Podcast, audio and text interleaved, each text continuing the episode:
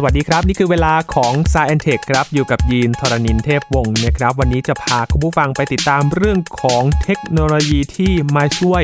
ซ่อมแซมร่างกายของเราครับ ถ้าวันใดวันหนึ่งนะครับ เราประสบอุบัติเหตุ หรือว่าเกิดเหตุไม่คาดฝันขึ้น จะมีเรื่องราววิทยาศาสตร์ และเทคโนโลยีจะมาช่วยเป็นส่วนเสริมในร่างกายของเราได้อย่างไร วันนี้คุยกันใน s ซ e n t e c h ครับ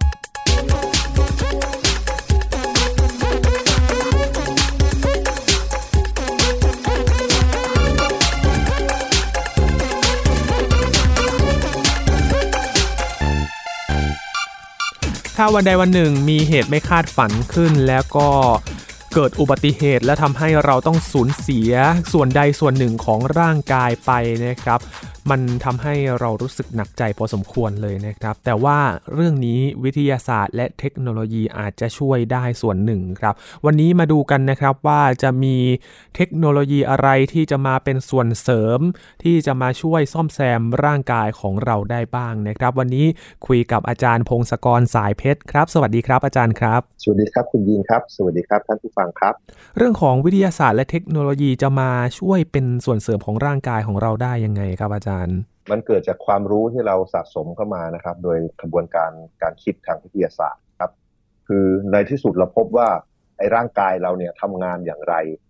ก็พบว่าส่วนต่างๆ ในร่างกายเนี่ยสามารถคุยกันส่งสัญญาณให้ทำนู่นทำนี่กัน โดยผ่านสัญญาณไฟฟ้านะครับครับเป็นเป็นส่วนใหญ่อันเลยละอันหนึ่งจริงๆมันมีเรื่องอื่นๆ วิธีอื่นๆอีก แต่ว่าวิธีส่วนใหญ่ที่บังคับกล้ามเนื้ออะไรต่างๆคือใช้สัญญาณไฟฟ้าหมดเลย นอกจากนี้ วิธีส่งสัญญาณพวกเนี้ยมันจะเป็นการส่งที่อยู่ในระบบดิจิทัลด้วยอ๋อเป็นดิจิตอลเลยเหรอครับเป็นอาจารย์มันดิจิตอลครับใช่คือ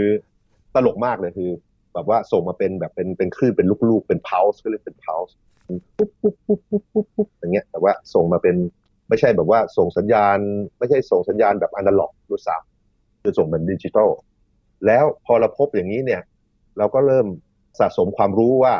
ส่วนต่างๆ จากสมองไปคุยกับส่วนต่างๆเนี่ยเขาสัญญาณมันเป็นยังไง แล้วส่งจากไหนไปไหนนะครับจากสมองส่วนไหนไป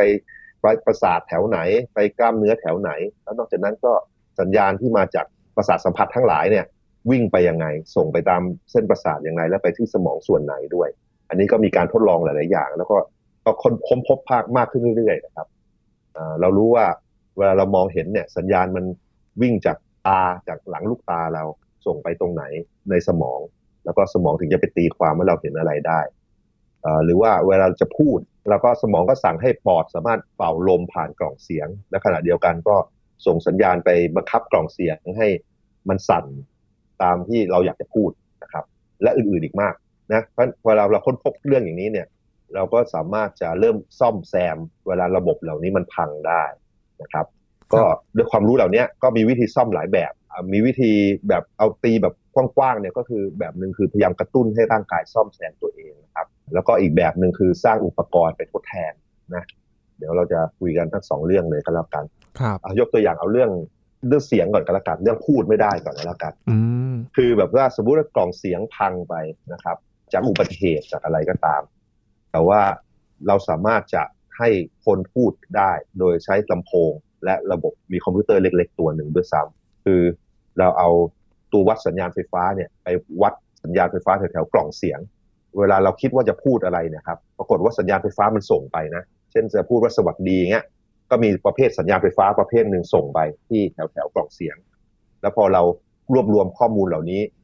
คือเราบอกให้คนนี้พยายามคิดว่าจะพูดอะไร พูดอะไรพูดอะไรเนี่ย มันจะเริ่มสะสมคำศัพท์ แล้วก็ไปเอาคำศัพท์เหล่าเนี้ยไป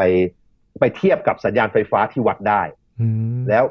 ก็เลยสามารถสังเคราะห์เสียงขึ้นมาได้คือครับพอเราเจอสัญญาณไฟฟ้าแบบนี้ปุ๊บก็บอกให้พูดอะไรขึ้นมาได้ อันนี้ก็คือเป็นความรู้อันเบื้องต้นแล้ว คือจะเห็นว่ายกตัวอย่างเช่น นักวิทยาศาสตร์เอกของโลกนะครับ ที่เพิ่งเสียชีวิตไปสตีเวนฮอว์กิงท่านผู้นั้นไม่ได้ใช้เทคโนโลยีนี้นะแต่ว่าเทคโนโลยีนี้เนี่ยมันสามารถจะใช้ในกรณีอื่นๆ ที่แบบว่าคนรุ่นใหม่ ๆ ที่ยังมีสามารถส่งสัญญาณไฟฟ้าไปได้ แต่ว่าให้คิดถึงว่าเวลา สตีเฟนฮอว์กิงพูดเนี่ยเขาไม่ได้พูดไม่ได้ขยับตัวแต่ว่าคอมพิวเตอร์พูดให้ อันนี้ก็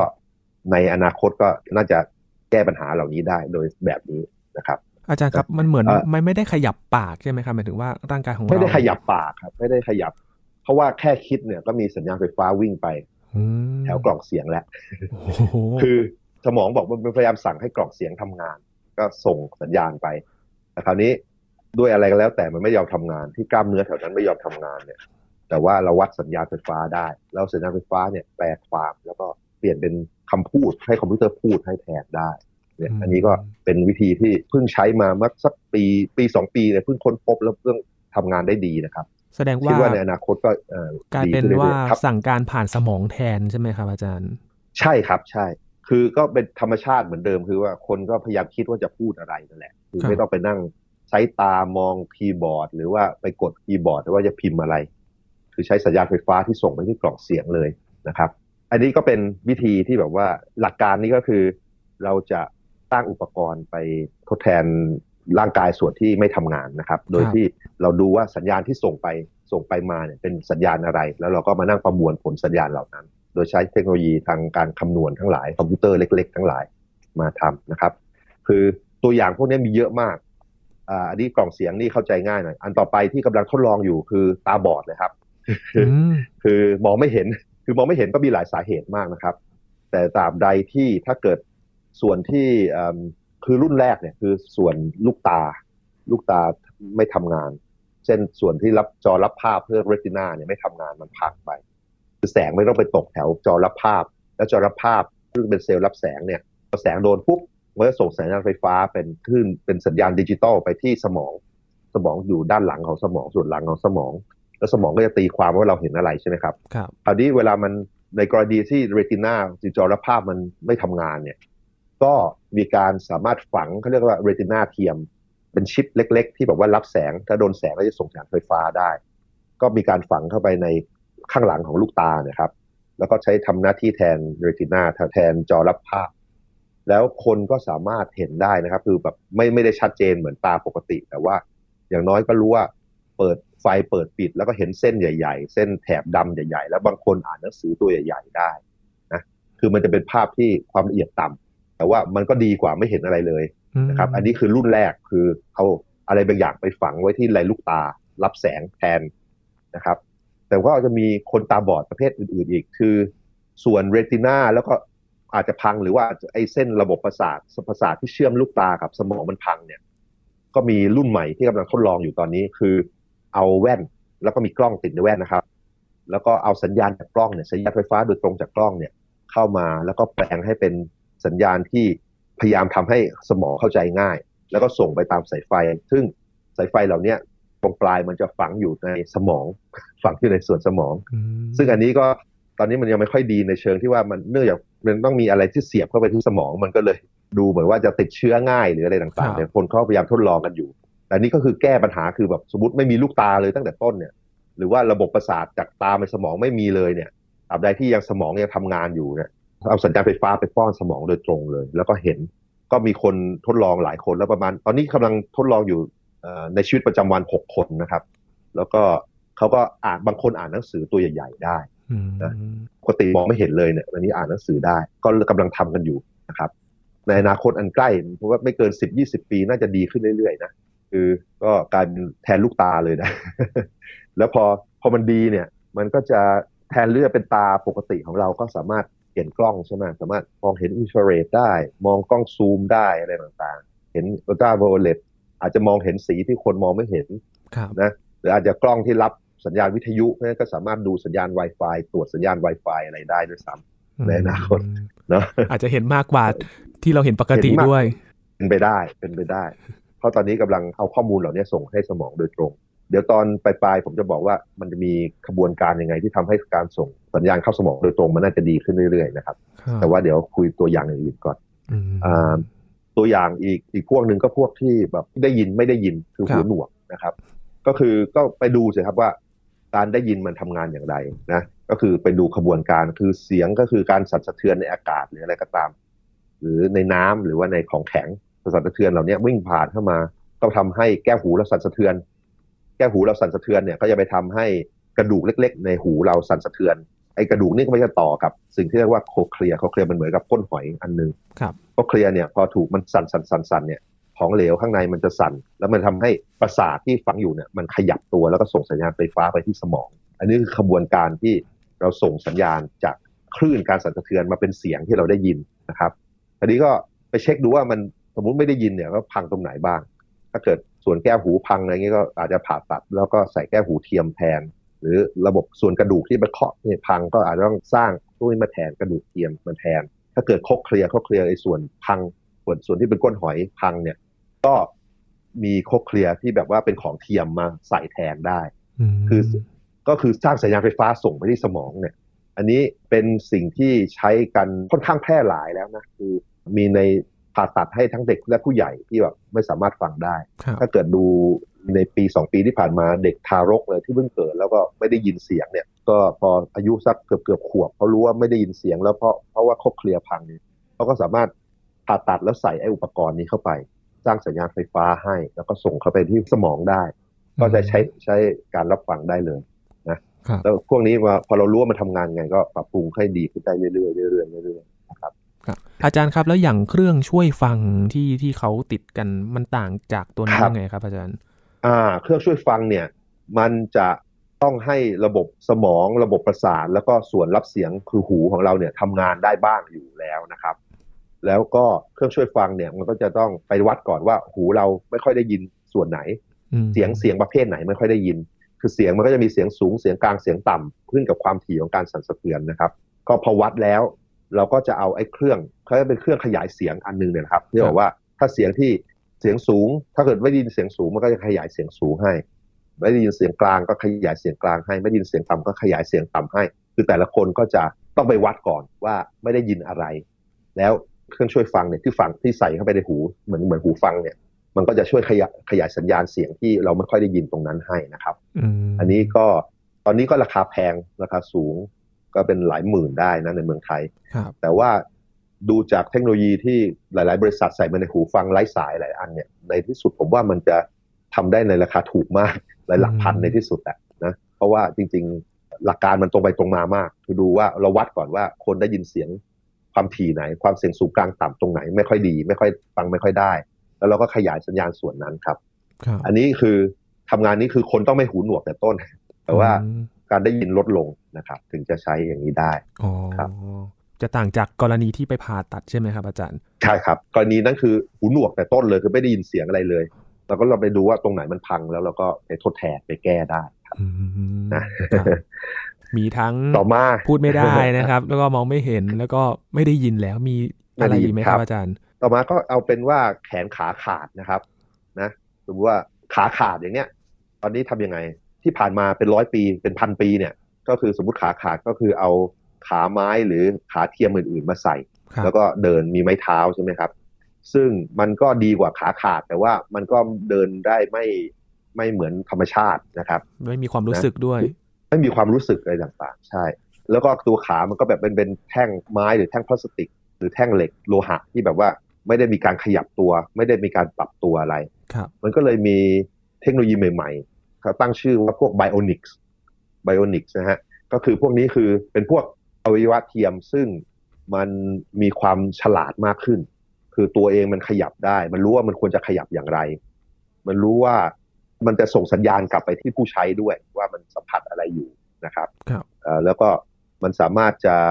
ติดต่อกับตัวคนตัวตัวผู้ใช้เนี่ย โดยแบบว่าติดต่อโดยไม่ไม่ไม่เจ็บนะคือมัน มันถูกออกแบบมาให้ให้ใส่แล้วแบบใส่สบายใส่ได้ทั้งวันอะไรอย่างเงี้ยนะคือพวกนี้มันฉลาดมากขึ้น คือยกตัวอย่างเช่นขาเนี่ย สมมุติว่าขาขาดไปไอ้ระบบนี้พอมาใส่ปุ๊บไอ้ส่วนที่ไปไปเสียบกับขาที่เหลืออยู่เนี่ย มันก็จะรับสัญญาณไฟฟ้าจากกล้ามเนื้อแถวนั้นนะมีการเอาไปว่าไปวัดขนาดของขาที่เหลืออยู่ว่าเท่าไหร่ แล้วก็กดดูว่าส่วนไหนแข็งส่วนไหนอ่อน แล้วก็เราก็จะสร้าง ขาเทียมขึ้นมาเนี่ยที่ไปเป็นปลอกที่ไปใส่แล้วพอดี แล้วความนิ่มความแข็งเนี่ยให้มันตรงกันกับขาที่เรามีอยู่ เพื่อที่จะได้ใส่สบายๆแล้วไม่เจ็บนะครับ แล้วนอกจากนั้นมันก็จะมีส่วนที่รับไฟฟ้าจากกล้ามเนื้อ เวลาเราคิดจะเดินเนี่ยกล้ามเนื้อต่างๆมันจะขยับจะมีสัญญาณไฟฟ้าส่งมาจากสมองเอ่อเราก็จะมีตัวเซ็นเซอร์รับวัดสัญญาณไฟฟ้าเหล่านี้ แล้วก็ส่งไปที่ตัวขาเทียม ซึ่งมันมีมอเตอร์และแบตเตอรี่เล็กๆนะแล้วมันก็จะขยับที่อย่างที่ควรจะขยับ พอใช้กับคนเนี่ยก็ใช้มาหลายปีเหมือนกันแหละแล้วมันก็ดีขึ้นเรื่อยๆนะไอ้ตัวที่ดีล่าสุดตอนเนี้ยสามารถใส่ไปสมมติขาขาดสองข้างเลยนะครับใส่ไอ้นี่เข้าไปเขาก็เดินไม่ต้องใช้ไม้เท้าเลย เดินเหมือนคนปกติเลย ถ้าไปดูชัดๆดูใกล้ๆเนี่ยตรงข้อเท้าของมันเนี่ยมันก็ขยับไปขยับมา มีการส่งแรงให้ในการเดินต่างๆของเรา สังเกตเวลาเราเดินเราจะค่อยๆ ขามันจะค่อยๆ เปลี่ยนท่าไปต่างๆใช่ไหมฮะแล้วก็ยังแบบมีการส่งแรงกับแรงผลักต่างๆ เนี่ยมันก็จะแทนได้เลย ปรากฏว่าคนที่ใช้เนี่ยพอสัมภาษณ์คนใช้เนี่ยตอนแรกใช้ขาเทียมปกติ แล้วอยู่มาใช้ขาเทียมรุ่นใหม่ๆไบโอนิกส์ใหม่ๆปุ๊บเขาจะตื่นเต้นมาก เพราะว่าเขารู้สึกเหมือนเขามีขาจริงครับกลับมาเดินกลับมาแล้วนะอืมแล้วมันก็มีเดินได้ปกติขึ้นบันไดวิ่งได้อย่างเงี้ยครับมีบางคนวิ่งเร็วๆได้ด้วยซ้ำเร็วกว่าคนปกติได้ เพราะว่าโอ้โหบางทีเครื่องพวกนี้มันช่วยเพิ่มแรงผลักดันได้ครับ คือแทนที่จะเป็นสปริงจากขาอย่างเดียวนี่มันเป็นสปริงจากเครื่องจักรคนก็วิ่งตุ้มตุ้มตุ้มตุ้มเร็วขึ้นดิใช่อืมแต่เป็นความหวังใหม่เลยนะครับ อาจารย์ ใช่ครับใช่ ผมว่าอีกหน่อยคงจะมีการแบนไม่ให้ใช้เครื่องจักรพวกนี้แข่งในโอลิมปิกในอะไรต่างๆเพราะว่าจะว่าไปบางทีคนที่แขนขาขาดเนี่ยใส่เครื่องพวกนี้อาจจะวิ่งเร็วกว่าคนวิ่งปกตินะโดยเฉพาะพวกมาราธอนพวกเวลานานครับๆมันไม่เหนื่อยอืมมันใช้พลังจากแบตเตอรี่นะไม่ใช่จากกล้ามเนื้อเรา พอเทคโนโลยีก็ใหม่เข้ามามันก็ช่วยแบบเพิ่มความรู้สึกเพิ่มให้แบบมีความสะดวกในการขยับขยื่นมากขึ้นนะครับอาจารย์ ใช่ครับใช่ใช่นอกจากนี้พวกมือพวกอะไรเนี่ยก็มีนะสมมติว่าแขนขาดก็มีมือปกติก็แบบเมื่อก่อนจะเป็นตะขอคีบอะไรอย่างนี้ใช่ไหมครับ เดี๋ยวนี้ก็บัดจะมีระบบควบคุมนิ้วห้านิ้วได้ แล้วก็ตอนนี้เขาควบคุมแบบง่าย ๆ ก่อนคือกำกำแบกำแบสามารถจับของยกได้ ดูจากสัญญาณไฟฟ้าจากกล้ามเนื้อต้นแขนนะ อันนี้เป็นวิธีหนึ่งแต่ก็มีอีกวิธีหนึ่งคือเขาเลยมีตัวตรวจกล้ามเนื้อด้วยอัลตราซาวด์คือส่งเสียงเข้าไปแล้วดูว่าเสียงสะท้อนยังไง แล้วตรวจตรวจว่ากล้ามเนื้อมันขยับอย่างไรแล้วเอาสัญญาณเนี้ยมาบังคับนิ้วได้ละเอียดมาก ปรากฏว่าคนที่แขนแขนขาดไปเนี่ยเขาสามารถตีกลองได้อืมคือตีกลองเล่นดนตรีคีย์บอร์ดด้วยบังคับนิ้วได้แบบได้ได้ได้พริ้วมากเลยนะอันนี้ก็เป็นอีกอันหนึ่งซึ่งน่าสนใจมาก คือเป็นนักดนตรีอะแล้วกลับมาเล่นได้เหมือนดีเหมือนเดิมครับนะ โดยดูว่ากล้ามเนื้อต่างๆเป็นยังไง โดยวัดจากภาพอัลตราซาวด์ด้วยซ้ำนะครับ นอกจากนี้สำหรับคนที่ไม่มีงบอะไรต่างๆเนี่ย ตอนนี้ของพวกอุปกรณ์พวกนี้ยังแพงอยู่นะอยู่ในหลักหลายแสนถึงเป็นหลักล้านในของดีๆ มาก ๆ เนี่ย แต่ว่าสำหรับในหลาย ๆ กรณีเนี่ย สามารถพิมพ์สามมิติมาสำหรับคนที่แขนขาดเนี่ยก็มีสตาร์ทอัพหลายอันนะ แล้วก็เขาก็พยายามเปิดเผยข้อมูลทั้งหมด ให้ให้ว่าจะพิมพ์ พลาสติกต่างๆ อย่างไร แล้วมาต่ออย่างไร แล้วพอไปติดกับแขนคนที่แขนขาดก็สามารถใช้บังคับแบบหยิบจับของอะไรต่างๆ ได้ในราคาถูกๆหลักพันแล้วคราวนี้ครับ อันนี้ก็มีสตาร์ทอัพหลายแห่ง แล้วก็มีโปรเจกต์แบบร่วมกันระหว่างเป็น Open Source Project หลายอันเหมือนกันที่ช่วยกันทำอันนี้เขาเรียกว่า 3D printed prosthetic prosthetic คือแขนขาเทียม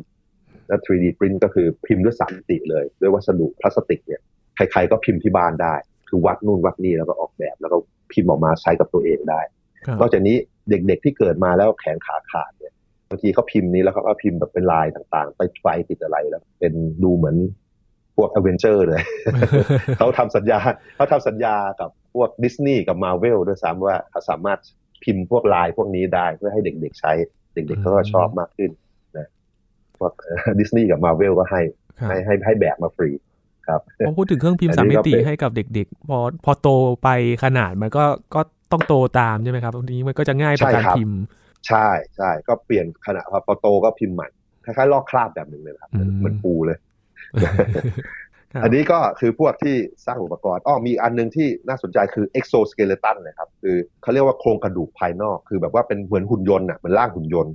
ครับอันนี้รุ่นแรก ๆ ที่เราใช้กันอยู่ตอนนี้ก็คือสำหรับคนที่ เอามาพาดด้านล่างคือเดินไม่ได้ ขาใช้ไม่ได้ อาจจะเกิดจากกระดูกสันหลังเสียหายประสาทที่ส่งลงมาจากสมองลงมาเนี่ยมันพังไขสันหลังหักขาดอะไรเงี้ยเลยใช้ไม่ได้ครับอันนี้ก็เลยขาข้างล่างใช้ไม่ได้ ปรากฏว่าก็มีหลายบริษัทสร้างหุ่นยนต์สำหรับผูกกับขา คือเอามาเหมือนเหมือนปลอกสำหรับขาเนี่ยแหละแล้วก็รัดกับขาเรา แล้วมันก็มีมอเตอร์มีแบตเตอรี่ แล้วก็พอผูกกับขาเราเรียบร้อยเสร็จ แล้วก็กดปุ่มให้มันลุก มันก็ค่อยๆจับให้เราลุกขึ้นได้ แล้วบอกให้เดินมันก็ค่อยๆเดินไป มันก็มีหลายแบบที่บอกว่ามันดูว่าสัญญาณจากไฟฟ้าจากตัวเราเนี่ยอยากจะเดินไปทางไหน มันก็จะเดินไปทางนั้นให้เรา อันนี้ก็นอกจากใช้สำหรับคนที่พิการเลยเนี่ยอาจจะใช้กับคนแก่ๆก็ได้ในอนาคตนะครับคือสมมุติคนแก่อ่อนแรงไปไหนมาไหนลำบากเนี่ย อาจจะไม่ต้องให้มีคนมาเข็นหรือว่าคนอุ้มแล้วก็ใส่ชุดพวกนี้แล้วก็สามารถจะ เคลื่อนที่ได้โดยอิสระพอสมควรนะครับนี่ก็ exoskeleton มันเป็นภายนอกเอิ่มเลยเหรอครับอาจารย์ เป็นภายนอกครับ เอาตีว่าเหมือนกับคล้ายๆกางเกงขายาวก็แล้วกันนะ แต่ว่ามันทำด้วยมันมีโครงที่แบบว่ามีมอเตอร์ มีโครงโลหะ หรือไฟเบอร์กลาสหรือพลาสติกที่แบบว่ามันรับน้ำหนักได้มันก็เลยทำให้เราขยับขยับแขนขาเราแทนตัวเราได้มันก็รับน้ำหนักเราได้ด้วย ก็จับเราเดินไปเรื่อยๆได้มีขึ้นบันไดลงบันไดได้ด้วยเดี๋ยวนี้อืม เมื่อก่อนยากเดี๋ยวนี้จำได้ เป็นตัวช่วยพยุงอะไรแบบนี้นะครับอาจารย์ ใช่ครับ ใช่ตัวช่วยพยุงนะครับ ที่พูดพูดไปนี่คือเป็นพวกที่เราสร้างเครื่องจักรขึ้นมาครับมาทดแทนบางส่วนอวัยวะบางส่วนที่เราพังไป โดยอาศัยว่าสัญญาณไฟฟ้าต่างๆ ที่เราส่งกันไปภายร่างกายเป็นอย่างไร แล้วเราก็สอนคอมพิวเตอร์ให้เรียนแบบนะครับ นอกจากนี้ก็ยังมีเทคโนโลยีที่การแพทย์ที่แบบว่าพยายามกระตุ้นให้ร่างกายรักษาตัวเองนะเห็น ได้ชัดตอนนี้มันจะมีสองกรณี คือกรณีที่แบบว่าสัญญาณไฟฟ้าจากสมองส่งไปที่ขาหรือแขนข้างล่างไม่ได้ครับนะอาจจะเกิดจากคอหักเช่นเอาเกิดอุบัติเหตุ แล้วก็คอหักแล้วก็สไปนอลคอร์ดประสาทเส้นประสาทข้างหลังมันมันขาด วิธีแก้อันหนึงก็คือกระตุ้นไฟฟ้า คือเอาเอาไฟฟ้าเนี่ยไปกระตุ้นกระตุ้นกระตุ้นกระตุ้นกระตุ้นที่ประสาท แล้วก็ปรากฏว่าในบางกรณีประสาทมันค่อนข้างเชื่อมตัวเองใหม่ ซ่อมตัวเองใหม่ได้ คนก็เริ่มส่งสัญญาณได้ก็เริ่มมีความรู้สึกมากขึ้น อาจจะขยับได้บ้าง ขยับนิ้วขยับอะไรได้บ้าง บางคนยืนและเดินด้วยไม้เท้าได้มอันนี้เป็นอันหนึ่งแต่อีกอันที่น่าสนใจมากขึ้นไปอีกคือใช้สเต็มเซลล์นะครับครับคือ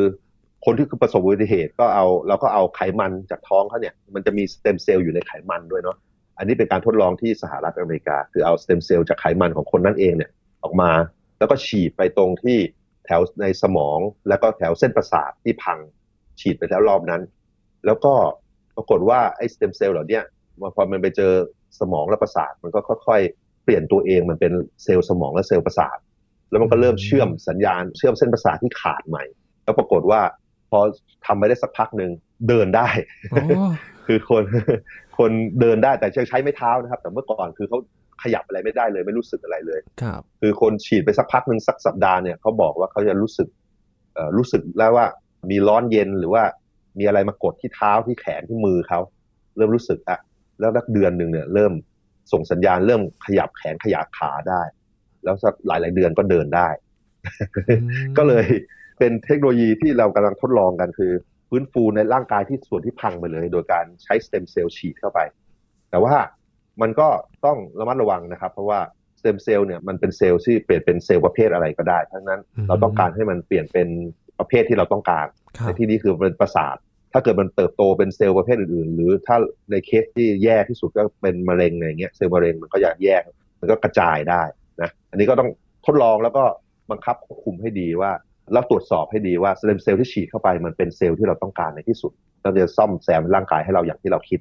ในที่นี้นอกจากฉีดประสาทแล้วเนี่ยบางทีเขาทดลองฉีดไปในหัวใจด้วยนะอืมนี่หัวใจของหนูตอนนี้ยังยังไม่ลองกับคนครับคือหนูที่แบบว่าถูกออกแบบมาถูกคัดเลือกพันธุ์ให้แบบว่าเป็นโรคหัวใจง่าย ๆ แล้วก็หัวใจวายง่าย ๆ เซลล์ตายง่ายๆเนี่ยพอฉีดเข้าไปแล้วรู้สึกว่ามันซ่อมแซมทำให้เซลล์ที่ตายตรงนั้นมันมันมีเซลล์มาทดแทนทำให้หัวใจไม่ตาย อันนี้ก็ทดลองอยู่ในที่สุดก็อาจจะมาทดลองกับคน แล้วก็อาจจะได้ผล ถ้าได้ผลดีก็เป็นวิธีซ่อมอีกแบบหนึ่งเวลาคนหัวใจวายแล้วเซลล์หัวใจบางส่วนตายไปอย่างเงี้ยครับก็ฉีดแล้วก็เป็นกล้ามเนื้อใหม่มาแทนเลยอะไรอย่างนี้ก็รอดูต่อไปว่าจะเป็นอย่างนั้นหรือเปล่านะครับพอฟังวิธีนี้เป็นความหวังมาก ๆ เลยนะครับ แต่ว่าขั้นตอนนี้ค่อนข้างจะต้องระมัดระวังพอสมควรเลยนะครับ อาจารย์ ใช่ครับ ใช่ คุยเรื่องอีกอันหนึ่งคือ ตอนนี้เวลาเราจะส่งสัญญาณจากสมองไปที่ต่างๆเนี่ยมันต้องมีสายไฟไปแปะที่สมองใช่ไหมครับครับอันเนี้ยมันดูน่ากลัวมากเลย มันอาจจะมัอันตรายก็เป็นเข็มเล็กมันจะอันตรายไหมครับอาจารย์ๆใช่ตอนนี้มันติดเชื้อได้นะคือมันต้องเปิดสมองแล้วก็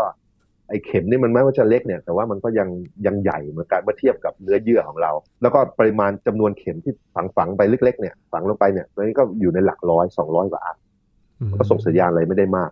ก็เลยมีสตาร์ทอัพอันใหม่คือของอีลอนมัสก์อีกแล้วอีลอนมัสก์ผู้สร้างเทสลาและ SpaceX เนี่ยจะทำทุกอย่างเลยนะครับรายนี้ใช่ใช่เขาก็สนับสนุนให้เปิดบริษัทอีกอันที่เรียกว่า Neuralink Neuralink เนี่ยก็เทคโนโลยีเขาก็คือจะทำส่วนสายไฟเนี่ยส่วน probe เนี่ยที่ฝังไปในสมองให้มันเล็กกว่าเดิมเป็นสิบเป็นร้อยเท่าเลย